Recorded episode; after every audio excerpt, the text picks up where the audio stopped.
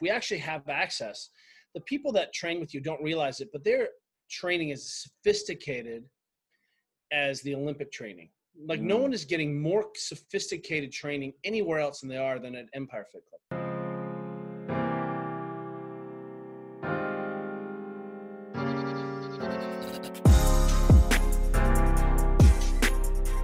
Hey guys, what's going on? Back with Empire Fit Talk, and today we have a special guest with us, and that is Dr. Kelly Starrett. Now, if you guys don't know who Dr. Kelly Starrett is, uh, he's very, very um, well known in the uh, fitness, strength, conditioning world. Uh, you know, if you are into rehabilitation, recovery, uh, maximizing your body to be in the ready state all the time, uh, that's what he is well known for. You know, he produced a few books and also have a program that used to be called MobilityWOD, but now it's called the Ready State. So um, he worked with a lot of athlete, uh, pro athletes such as NFL athlete, um, NBA teams, the Golden State Warriors, and he also have programs with companies. And for those of you who's listening uh, to us for the whole podcast, uh, we have a special gift for you guys from Dr. Kelly Starrett himself, and that is a 14 days access to his uh, the Ready State program. Okay, just click the link below. We're gonna provide it for you, and here we go. Without further ado, Dr. Kelly Starrett. Hey guys, welcome back to Empire Fit Talk. Um, today we have a very special guest with us, and um, I gotta say, um, you know, I'm I'm a little bit nervous. Uh, I, I wouldn't say a little bit. I would say a, a lot of bit nervous, and I'm also a little bit starstruck. Um, I felt like, you know, um, what made it worse is that prior to this, I was looking at the podcasts with Joe Rogan, with London Real, uh, with Tim Ferriss. So now I'm like, what have we done right to deserve this opportunity? And we're kind of like, now it's going to be with Empire Fit Talk. And today we have the one, the only, the wizard, the legend, Dr. Kelly Starrett. Everybody, please give a round of applause. Woo! How are you, sir? What an intro. I tell you, I'm going to put Empire Fit first and then Rogan second and then maybe Tim third.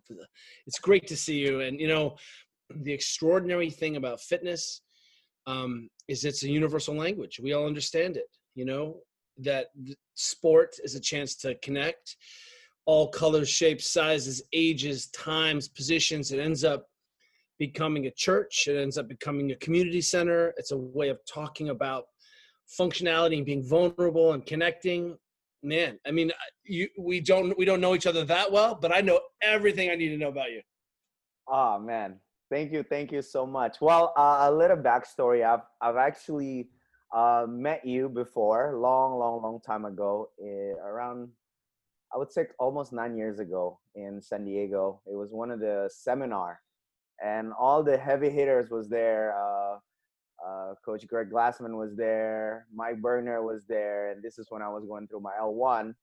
I was still in the Marines at the time. I was stationed in Camp Pendleton, and you know, I've I've seen you, and then later on, you know, when you wrote the the Supple Leopard when it was produced, that's when uh, I get to know you a bit more from there, and then and then you know, um, never would I've thought that I was gonna open a gym here in Indonesia, all the way across the world, which is where my parents from. So I decided after I got out of the military, I came to Indonesia and opened my gym here. Now we have a location, one in Bali and one in Jakarta. So with that being said, for the fan out here in Indonesia, I would like to teach you a little bit of Bahasa, which is the Indonesian official language. So okay let's go start this off. I want you to say apa kabar. apa kabar There you go. You got it. Apa kabar Indonesia. apa kabar indonesia There you go. You just said uh, how are you Indonesia. So there we go fantastic all right, all right. Well, uh, let's get to it. So, um, like I mentioned, uh, you know, uh, here in Indonesia, uh, the fitness industry are coming up. just the functional training itself the idea of when i came here five years ago when we when we mention fitness there's only two categories which is you go to the conventional gym you do bodybuilding style of workout and then you do some kind of cardio or whether you run or you swim or you do biking. When i started out with the concept of boot camp hit training circuit training crossfit anything like that it was still foreign to this country to the people here. So they were still kind of like oh what is this? What's the benefit of of this kind of training? What is functional training? Right?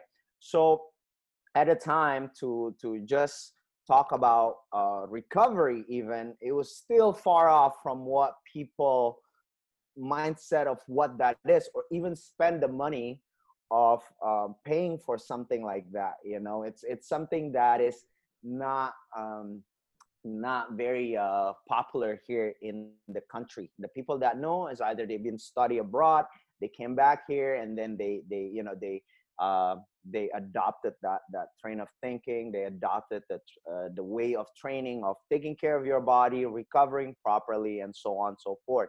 So uh you know i want to i'm sure you've probably been asked this a million times but i do want it to uh bring it to my audience attention from the very very very basic right? So i want to start off is what makes you create uh the ready state or before that what is the ready state and what makes you create that in the first place? So first and foremost i am an athlete. I've been an athlete my whole life and that might mean play. That might not you know i was uh, used to paddle on the us kayak, kayak team but i like to play. I mean play is the, go- the goal. Right. i think we appreciate that we're likely all of us could be 100 years old. No problem and that looks very different depending on how we eat, how we sleep. Do we feel safe in our communities? Do we move? Do we sit on the ground? Do we enjoy life? Are we happy? Right?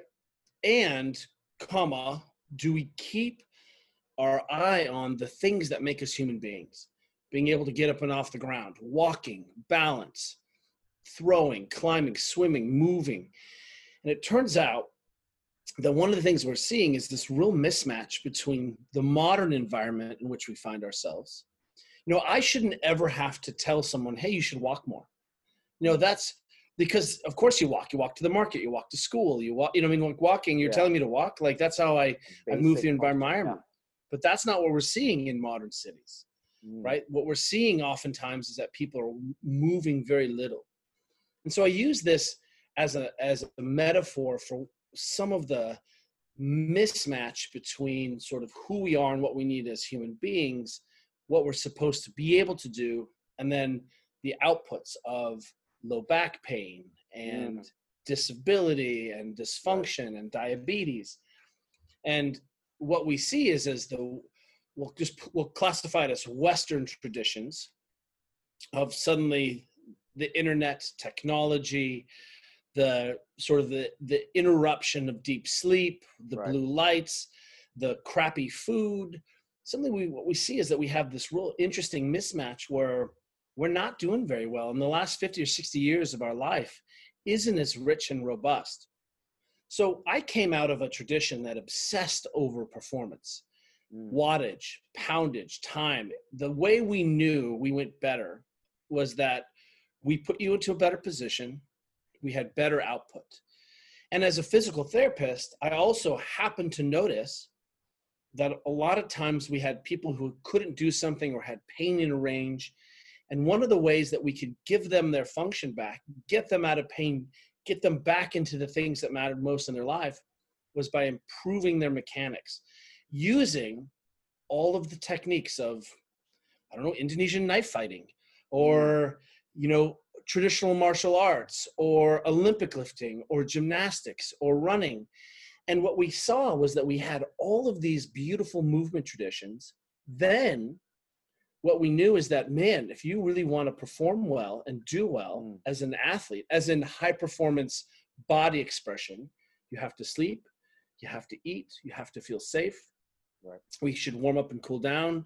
You should take care of your body And what ends up happening then is that we see that people are poorly prepared for that. We are extraordinary human beings. We're very tough, very anti fragile, mm.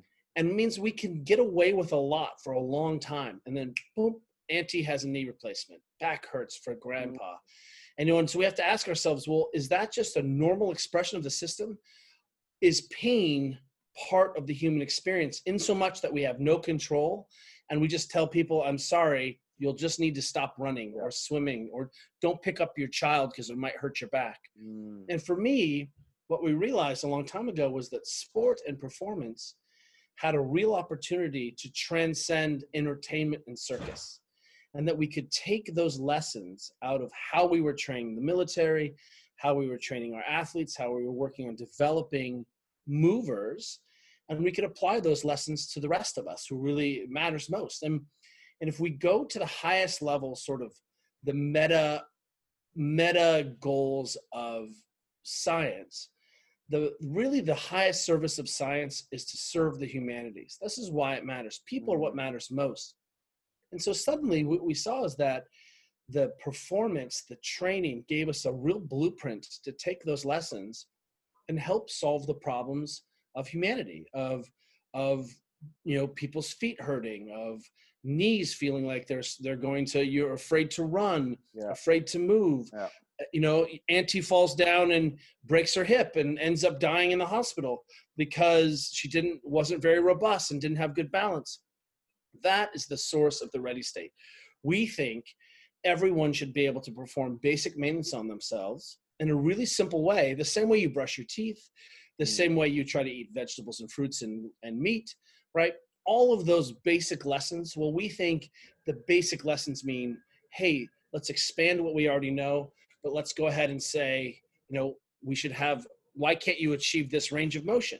Why can't you move effortlessly in these ways? Because this is your birthright. That is the heart and soul of the ready state. Wow. Great. That was a great explanation of that. Um, when, uh, so how, you know um, over the the course of the years that you've you've been doing this over the time that you've you've um, you've worked with thousands of uh, people uh, through the ready states um, what is the most common do you think uh, problem that people have um, just on day-to-day basis? You know what's the most you know uh, problem that you've seen from people is it like the gait cycle that is um, messed up or is just like uh, hip mobility or anything like that? Well i think what we see is that every every body is unique. Every every you know the thing that matters most to you is the thing that's most important to me. So i think what's surprising for people is suddenly when they can't do something. And so the biggest problem is that we ever we haven't ever prepared people to take care of themselves or develop a movement practice or a physical practice. You know we know you should do some exercise but that means you could do some walking. You could jump into mm. a yoga class. You could go do a little little swimming right? You could you could roll out on a muscle that feels tight in quotation marks and make yourself feel better. That's a movement practice laying in additional training on top of that, like we know that the human body needs to be loaded.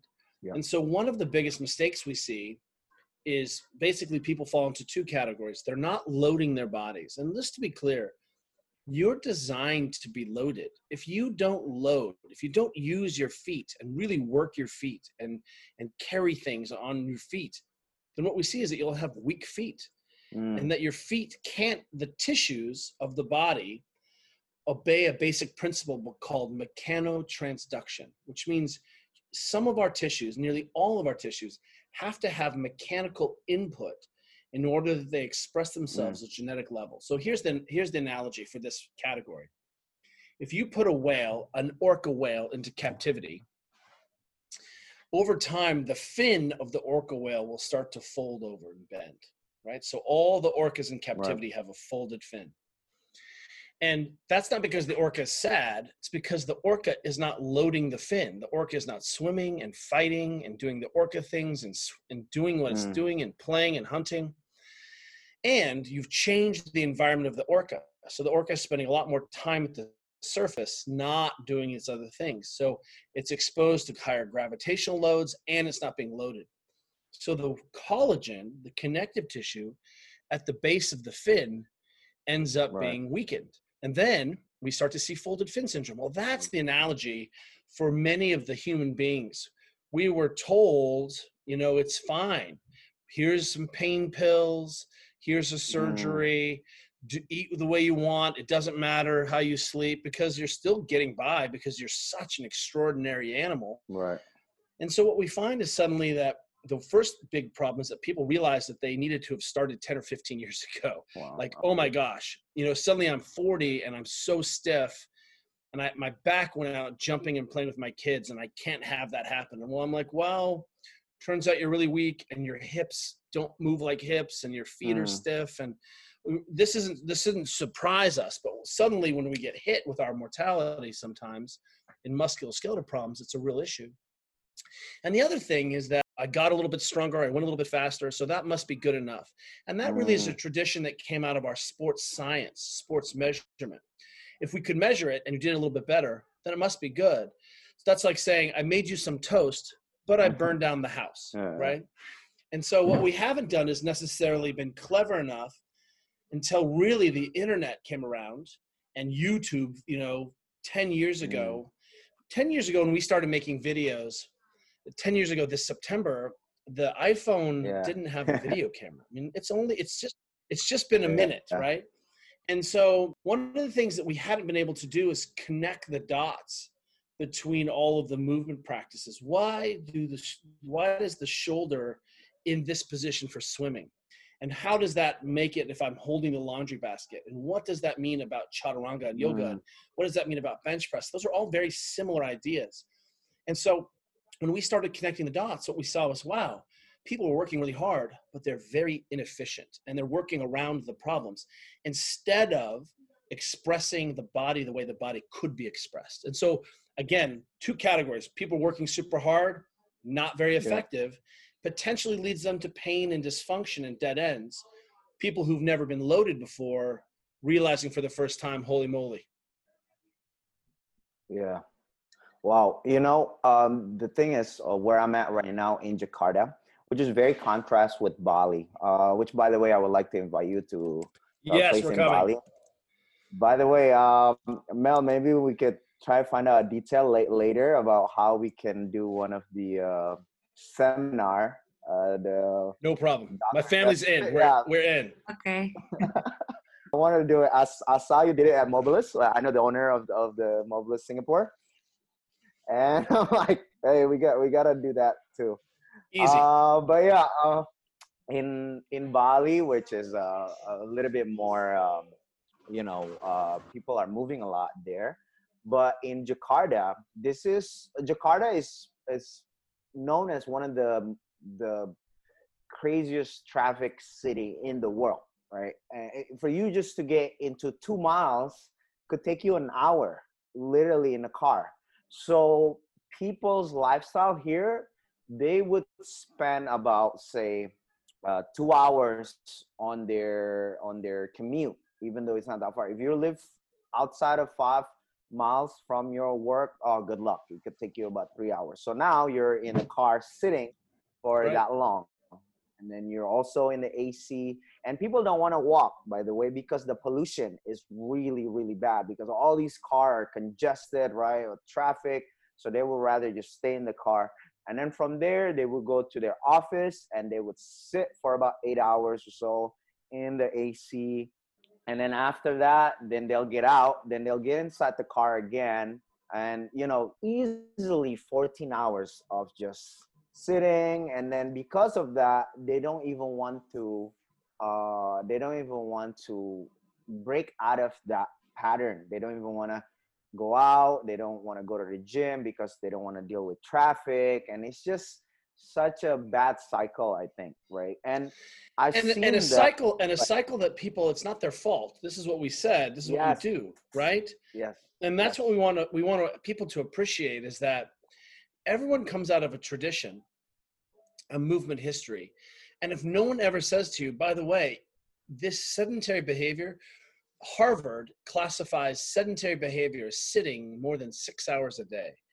And so it doesn't matter how hard you exercise you have a sedentary lifestyle. Mm, and when you suddenly are sedentary, you lose bone mass, you lose muscle mass, you don't burn fat very well, testosterone is low, tissues don't move well, brain fog. I mean, choose something you care about. And it turns out we can sort of take this 30,000 foot approach and say, okay, I can't, I have to go in the car. Well, if that's the case, then what does my work setup look like? Can I, mm, can I change the environment so that I'm in a better environment? And what we've come to appreciate, for example, through our book, you know, Deskbound and all the work we do with Google and Microsoft and and you know uh, Slack and all the places where we teach, um, you know, what we see is, man, the health of the workforce now is the responsibility of the company. Yeah. And we Yeah, can serve people better food. We can shape the environment so they interact with other people and have more natural light, so that they're encouraged to move more. And we should do this not just because it will keep people from being sick. We should do this because we can actually have more effective people, which is the whole host of why we train. People don't realize in fitness, you know, initially we're like, what do you want to do? You're like, I want to look good naked. Great. Mm, You know, right. that that's a really low goal and not a very good goal, right? You can't win fitness, but what you don't realize is that when your body feels good and you're strong, then you can play more, you can take more risk, you Yeah. feel like you have more activity, your life gets better, you can eat more ice cream. I mean, like the things that matter to me, right? Mm. And so suddenly, when we make the case for asking, what is it the human being should be able to do? How is the environment doing that or not? Then we can have a choice. And again, let me give you an example. We don't think sitting is bad and standing is good. We think moving is good and more moving is better. And so you always have a choice to move a little bit more. Maybe, maybe I take the stairs. Maybe I walk for 10 minutes Yeah. at lunch. Maybe I get home and instead of just putting my feet up, you know, I take my slippers off and then I walk around barefoot in the neighborhood and see, see, see my friends. It's that simple. Or I go to the gym, right? The idea is to continue to think every single Mm. day, how much movement can I get? So we know that your sleep is not something like, oh, I slept 10 hours on Saturday. I don't need to sleep again this week. That's not how it works. right Every day we talk about your sleep quality, the sleep density, the sleep length. Well, I want us to appreciate the same thing as around movement. This is a game that resets every single day. And some days you have children and a busy job and a crushing schedule. You may not play very well, right? But but you can play better tomorrow. And one of the ways we can play better is to is to stand at a working station, is to take the stairs, is to walk more, is to control our sleep. And again, when we work with companies, that we did a company where we they were a call center.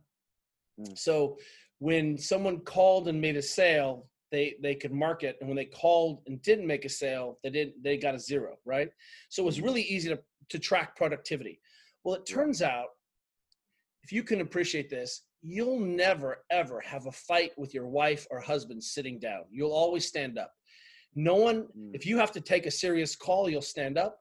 Well, it turns out Mm. that as human beings, we know intuitively that our brains work a little bit better when we're moving and not sitting.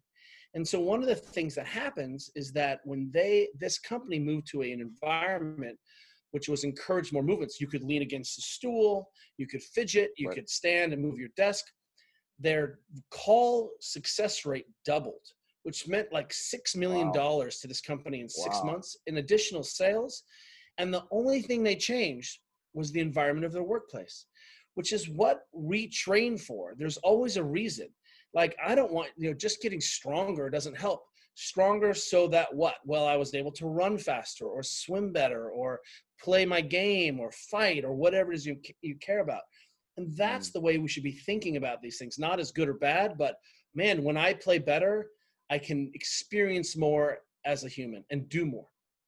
Mm.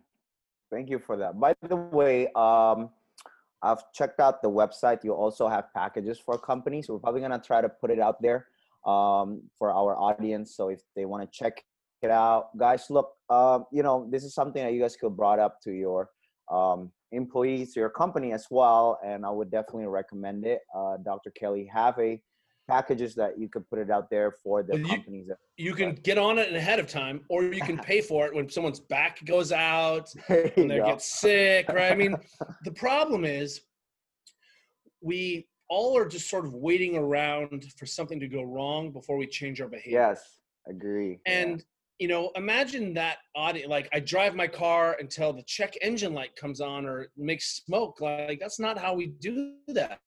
You don't just you go see the dentist. You take care of yourself, right?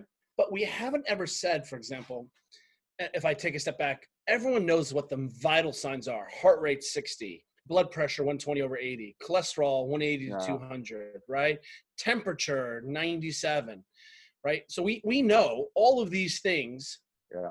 are vital signs, but what we haven't told people is this is a movement vital sign. What do you mean you can't squat all the way to the ground with your feet on the ground? Mm. And maybe in Indonesia that's easier, but what we're seeing is it's going to get harder and harder. What do you mean you can't put your arms over your head? What what is what do you mean you can't stand on one leg?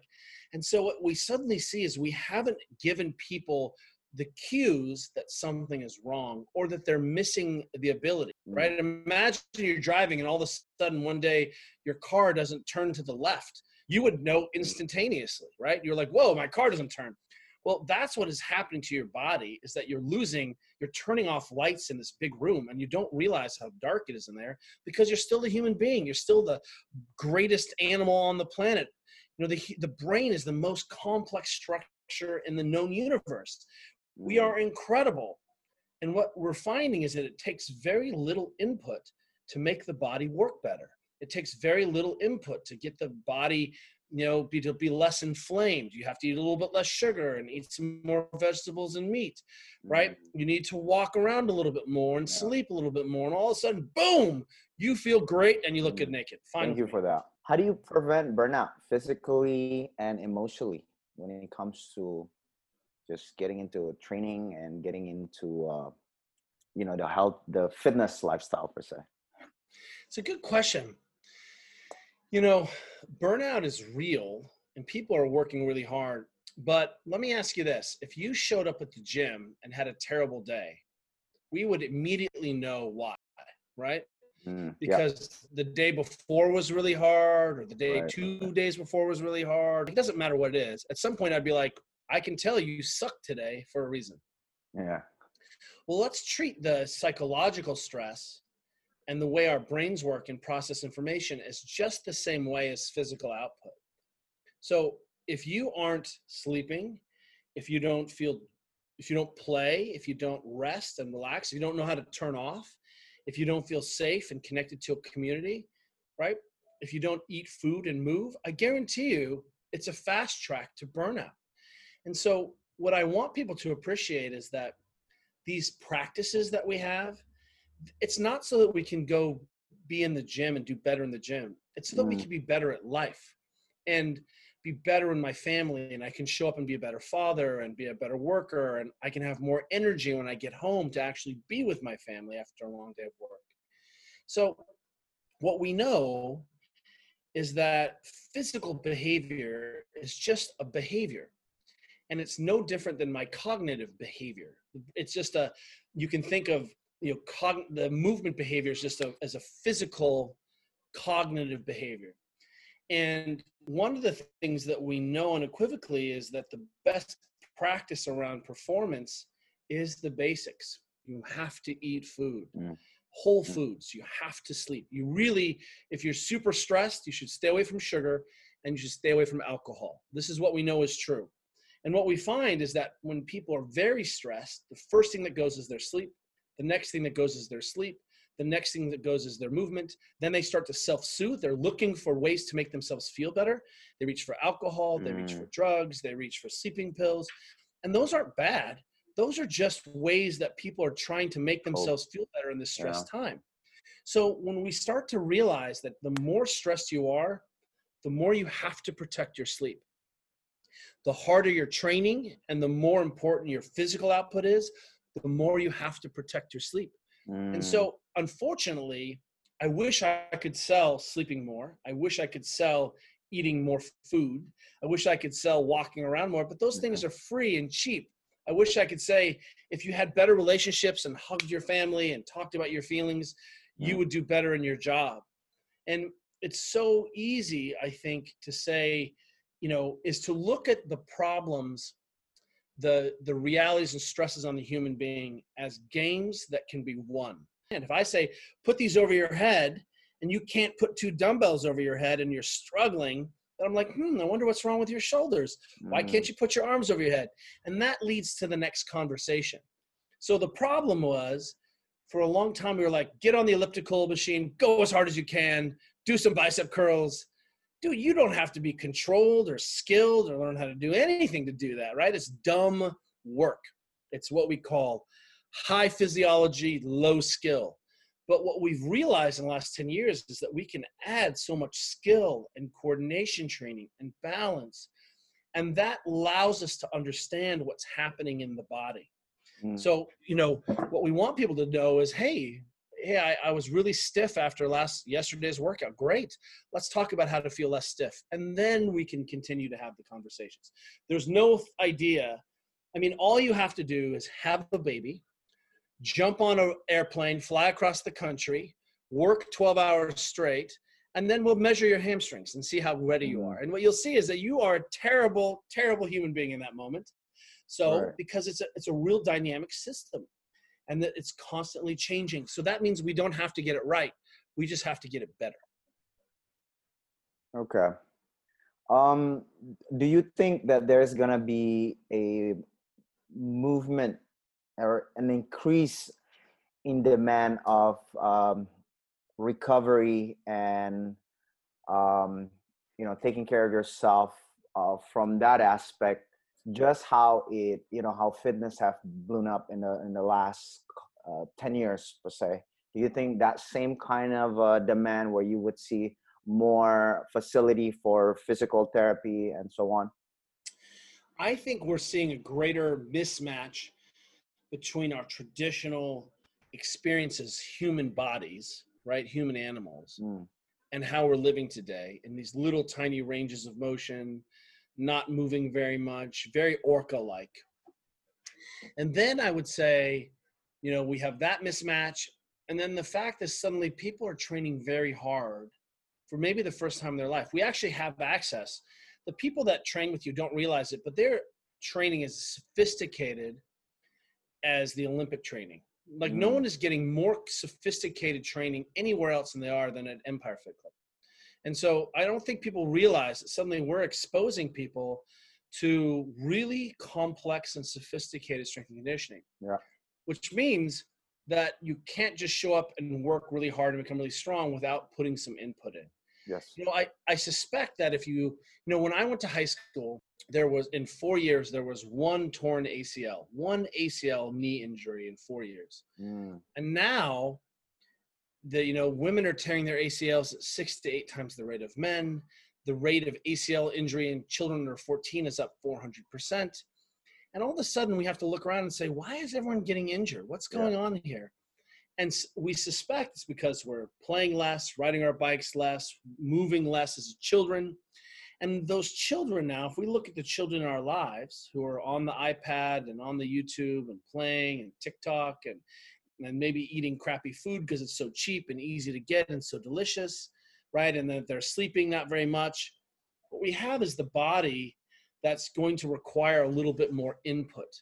You know, what we ultimately realize is that look, if we look at our traditions, like we were just in Thailand for Christmas, right?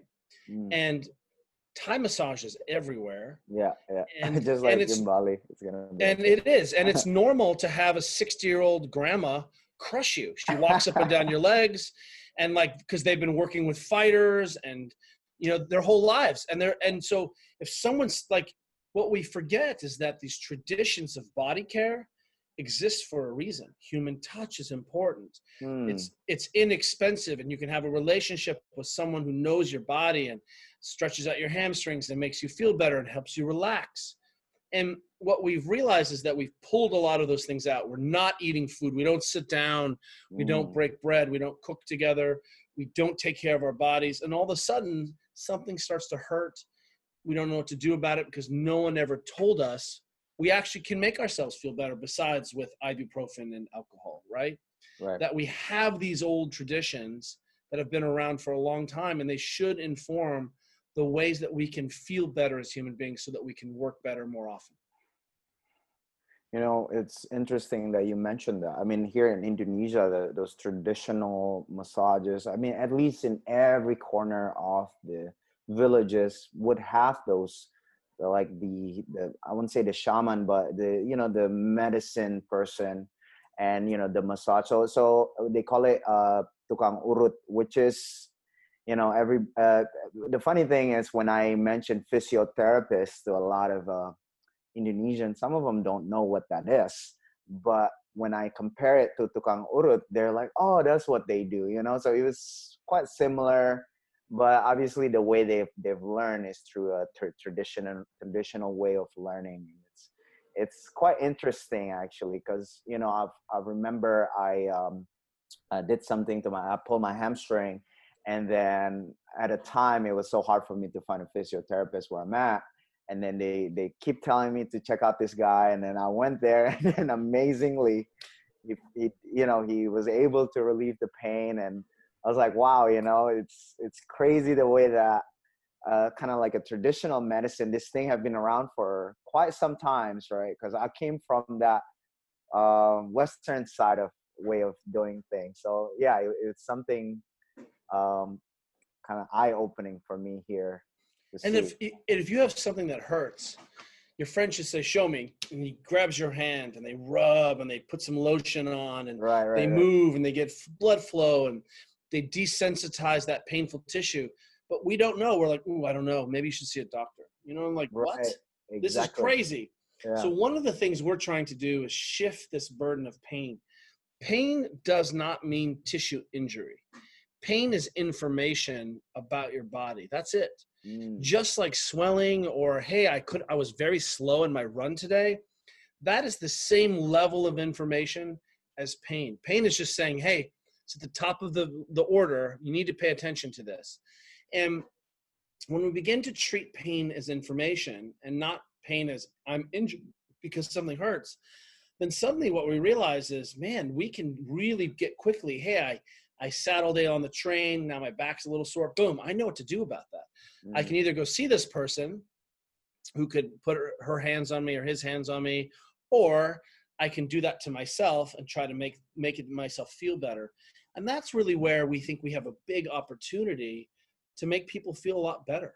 You know, the it just doesn't take that much to have a really incredible body that lasts a hundred years. It's just, you know, I mean, I'm not talking about deadlifting 200 kilos or 300 kilos. I'm talking about you know being able to do what we're supposed to be able to do and and if you grew up in an environment where you were climbing trees and swimming and walking on the beach and carrying things it takes very little input for that but if you grew up in the city where you're walking and you go to school and you sit all the time and you're not moving your body and doing all the things a body could do it's going to take a little bit more creative input and what we're seeing is that starting to catch up with our children a little bit right mm, and what we need to be clever enough is to say is, man, did we ever figure this out before?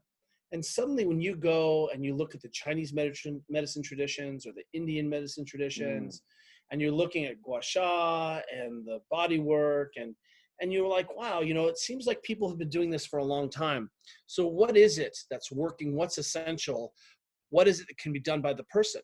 You know, because if you ask your grandma, she probably has a solution for everything, right? right yeah and uh, that's what we want to get to. We want to get back to being able to take care of this machine, which is so beautiful and so easily adaptable. I mean, I think the problem with humans is that we're so adaptable that we can adapt to really like bad toxic environments that aren't great for us.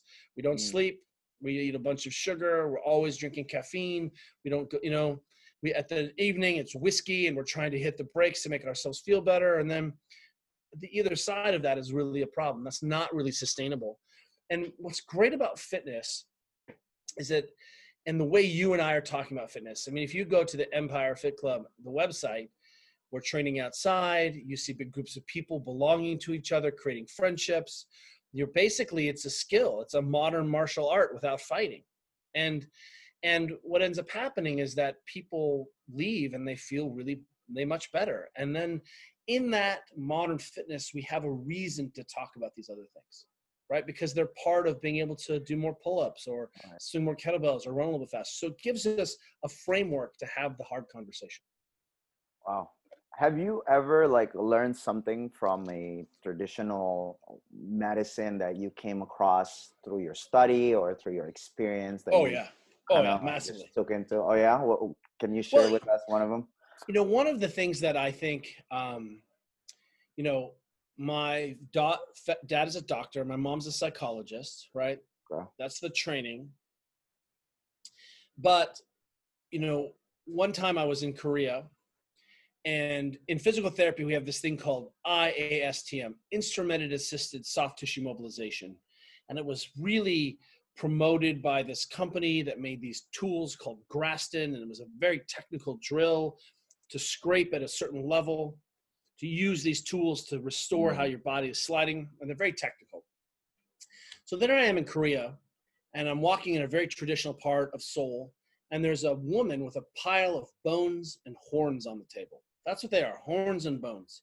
And I walk up to Juliet with me, and I'm like, you know what these are? These are gua sha tools. And I grab it, and I start scraping my arm, and this 80 year old Korean woman is lights up, and she's like, this oh, white guy knows what these are. Yeah. And and what it tells me a lot, for example, is when we look to traditions that have been around a long time and that are so safe and that are ubiquitous, that are normal, that mm. everyone can do it and everyone has access to it, it means that for me, we need to shift it away from medicine into the domain of the coach, the family, the family member. Those are the places where we want to start. So if your child says, Hey, my heel hurts running, you're like, No problem, lay down, baby. And you do a little scraping on her Achilles and on her calf, mm. and boom, doesn't hurt anymore. You're like, Great, that was it. Mama is a shaman, right?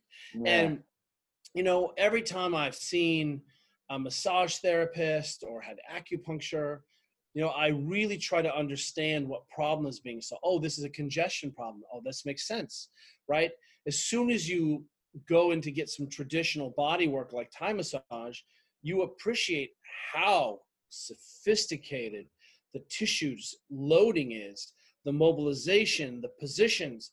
Like i really am such a fan of this because people were paying attention to what the body needed for many many hundreds of years They've been able to pass that down.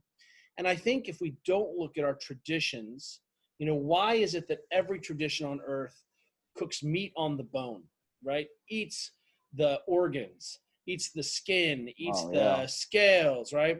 What is it about that? Why do we see that, you know, the traditions, uh, you know, are that people always used to eat different kinds of vegetables and different kinds of fruits, not three right? right. That uh, what we start to see suddenly is there's a lot of experience into the way that we got to here. And in the last hundred years, a lot of things have changed. We've lost our minds in the last 50 years, you know, low fat. I mean, what we're telling people is, is some crazy, crazy things. I had a great mm. grandma come to our, she was uh, great grandma. She was like in her 90s and she was going to, cook these things called kolaches from you know, like the old world. Like she was from Scandinavia, basically, and she was like, "Where's the lard? I need to cook with lard." And we're like, "Lard? We don't use lard. Lard is oh, like yeah. animal fat. Like you're gonna use animal fat? That's crazy." But she refused to cook with anything other than lard. So we had to go out and buy this animal fat, and it made the most delicious pastry. It made the most delicious you know, crust cake ever. Right. And what we realize now is she knew that these oils weren't the same thing. and that we're designed to eat these animals and we're designed not to have processed foods and you know i think i think it's those when we can look at those traditions not that we need to honor and always worship and can't evolve Mm. but we can certainly synthesize what is best practice out of our eating our movement our fighting our play traditions Um, what? How? Uh, okay, so I have a question from our our audience. Um, we took some question before we start this podcast, and one of them are, what is the importance of anti-rotation training for a rotational athletes? So this is one of those ideas that um, is sound like mobility over stability, anti-rotation, Mm. rotation training. So the real issue is what we like to think is here's a position. Can you maintain this position under load, Yeah. speed, cardiorespiratory demand, more than one rep when we compete, Yeah. right? When you have to. So ultimately, what we're looking at is why can't you maintain that position? So for some idea of saying, hey, I'm going to train resisting rotation, well, every time I put a heavy dumbbell up over my head, I'm resisting rotation. Every time I do a one-arm snatch or kettlebell, there's there's anti-rotation going on. Learning to throw and to move your and apply force to objects is anti-rotation training. Jump roping and swinging the rope the other direction is anti-rotation training, right? Learning to cut and change direction, anti-rotation training. So, I guess the real important thing is it's easy in fitness, particularly where we see um, people do a lot of very, very specific work that's not very intense. That's they call it corrective or it's functional. Mm, But the problem is it doesn't. There's no way to test if we're getting better, right? mm, yeah, So yeah, yeah. so for my general population fitness, how much anti-rotation? Well, we swing kettlebells and snatch dumbbells, right? There's a ton of things that we do where we have to fight this rotation on the body. Yeah. Um, you know, running is an anti-rotation exercise. So, you know, for us, you know, the it's easy to get go down the rabbit hole of I'm doing this very specific drills without understanding if they made something better, Something, right? yeah. So that language sometimes of rotation, anti-rotation is I'm like, well, what are you, what's your test? Like, how do you how are you measuring this? Did Yeah. someone swing the bat faster? Okay. Did they throw the cricket ball faster? Okay. Right. These are these are things that I can wrap my heads around. Then we can say how much, you know, and and how often. Then we can have that next conversation. But we should look at training as reinforcing and challenging position with physiology and not getting caught in the weeds. So, you know, do I do Palloff presses? I don't. I'm not, I don't think so, you know, but mm. we do plenty of rotation work.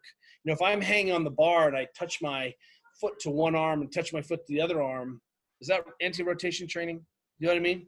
yeah, yeah. Good question. And it's easy to lose your mind on when am I going to get all of this done? And suddenly I have people who aren't very strong, they're not very fit, they're not very adaptable. And so I think, you know, the magic of the high intensity exercise training, the functional training where we're using kettlebells and barbells and balls, is that we got plenty of coordination training. And then we didn't try to replicate every demand of the sport in the gym. You should go out and play a sport, Yeah, you know? to get those, yeah. I mean, I was just looking at some Indonesian, like my friends were playing with some knife fighting, like Ah. swinging the stick. And I was like, go swing the stick for an hour and tell me about rotation training. You know what I mean? Right, right. like, right. but if you, but if you're just like this all the time, you probably need to figure out how to resist and play and throw and be a human. Um, what exercise to improve hip hip internal rotation? Um, yep. What exercise to improve hip internal rotation? in our world, you know, we see, uh, and we've talked about this on the site a lot. Even so, if you go to our site, the Ready State, we have a on ramp program, two weeks of, of free use. But you can see a lot of how I think in our Instagram and on our YouTube. Yeah. So follow the Ready State on Instagram, YouTube, and you can see how I apply these principles to movements and thinking. And we do something called the hi- hip capsule mob, hip capsule mobilization, and that's chiefly how we manage rot- this internal rotation. So the key is, you know, what we see is that if you're always turning your feet out to squat, you're never demanding that you have internal rotation of your hip. Right. And so if you're all if you're always going around the problem, you'll never have it. But sitting side saddle, you know, this 90-90 position, Mm. I don't think that necessarily restores your rotation, but it maintains your rotation.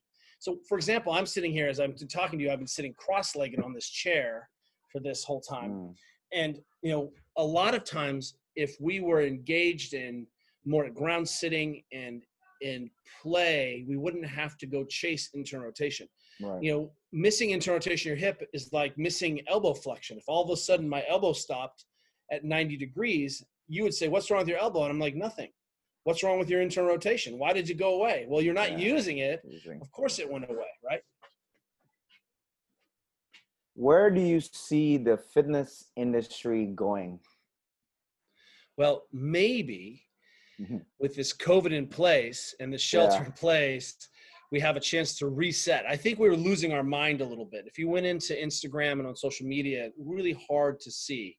It was all about looking good with your shirt off and not Yeah, yeah. drinking, you know, and not and not eating gluten and not eating carbs. And what I hope we can do is take these lessons of Formula One and apply them backwards to our communities. Because if it's just about being, you know, 18 to 26 and having this moment where you look great on Instagram, that's not serving everyone very well. And it's not teaching what we need to teach for our Yeah. children, for our police, for our military, um, for our grandparents. And I really think that for me, you know, there was a big push in physical therapy to promote something called the biopsychosocial model, which is this notion that you're a complex psychological person that exists within this society, and all of that is as important as the meat that makes up your body, right? Because Mm. you know it, it matters. Do you feel safe? Are you sleeping? Do you feel loved? Is there stressed? Are you food insecure? All of that matters.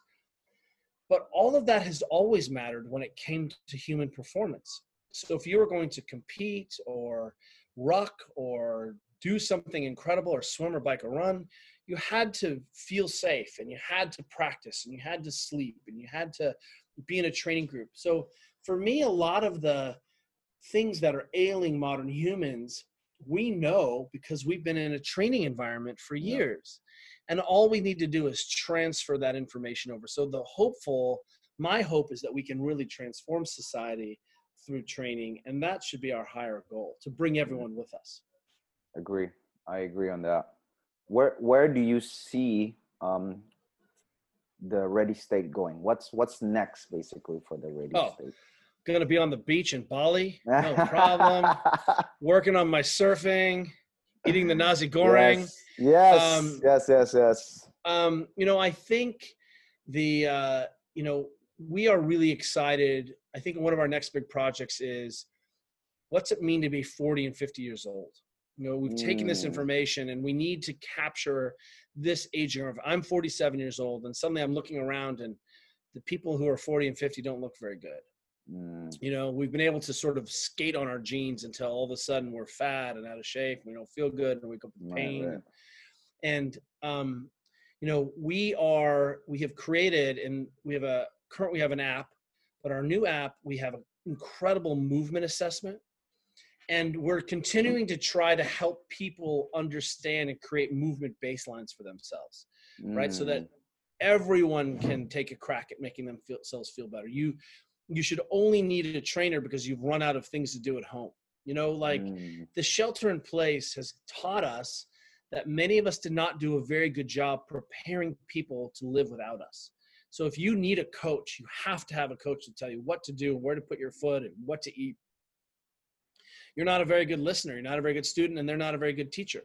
So you know there's a lot we can do around i think solving some of these conditions of being a human and that's what we're trying to do with the ready state is see if we can't take what we've learned in high performance and in functional training and translate those those skills a little bit more. So we need to apply this to our children more effectively. We need to apply it to our our population health and Mm. i've really gotten interested in public health. I think that these are public health issues.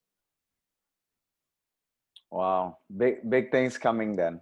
Big things coming. we're never stopping. My wife is a savage.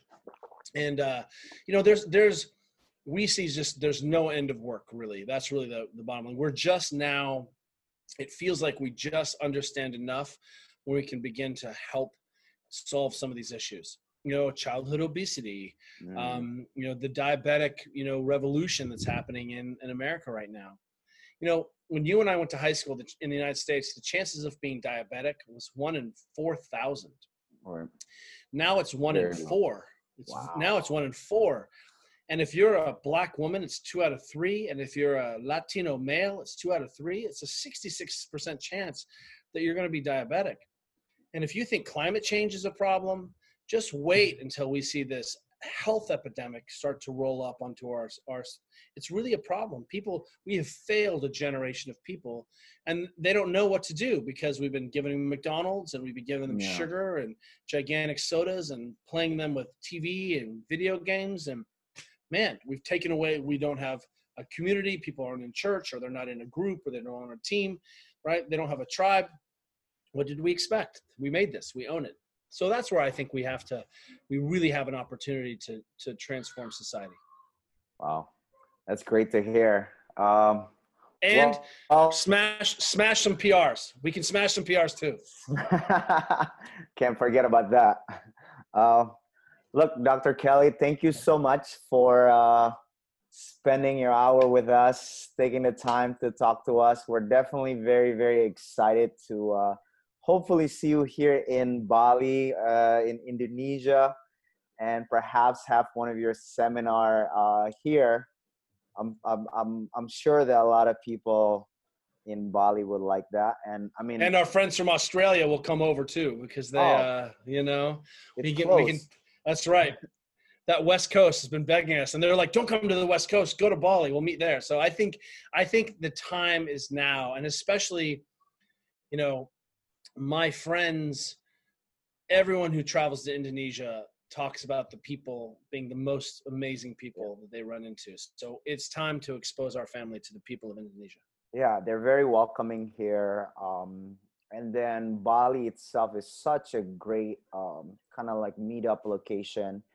Everything is quite affordable and you got all kind of um, you know different thoughts different ideas and it become um as you well i don't know if you know but ubud is like the mecca of yoga here in uh, I, w- I would even say in the world but now you got a lot of different method of healing. They got sound healing. They got uh, this place called pyramid of chi and all kind of uh you know all kind of uh self taking care of oneself right? So uh, i think it'll definitely be a, a good addition if we could have you here in bali i think a lot of we, people we may never leave. You may have a hard time. We're coming we're coming. I'm bringing all the girls. Well we can't wait and thank you so much for this you know and really um you know i just my i guess the last thing is i don't think people realize how good they can feel and how extraordinary they can move in the world. We just we've taken that those two things away from people. That's a shame. Mm, that's a crime. Mm. well here we are. Hopefully we could do something about that right fantastic All right, then uh, I think that's it for our talk, guys. Listen, if you uh, we're gonna leave the um, uh, info about Dr. Kelly Starrett, his website, and all of his program, and also his book uh, in the link.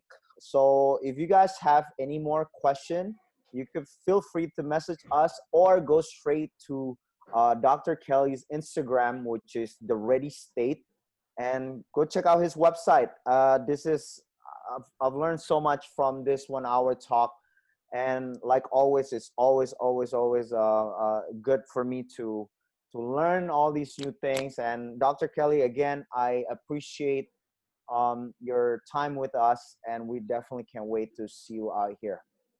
Soon. Thank you so much. Thank you so much Take care. I'll see you, I'll see you next time. Bye bye. All right, guys. So that's uh wrap it up. Our talk with Dr. Kelly Starrett definitely uh, learned so much for from this one hour of talking to him. Uh, definitely can't wait to start applying some of these principles to our members and hopefully that you guys get the same amount of values from this talk so um, stay tuned for our next guest and if you guys have any suggestion feel free to message or let us know. Other than that uh, please don't forget to subscribe and i'll see you guys on our next podcast episode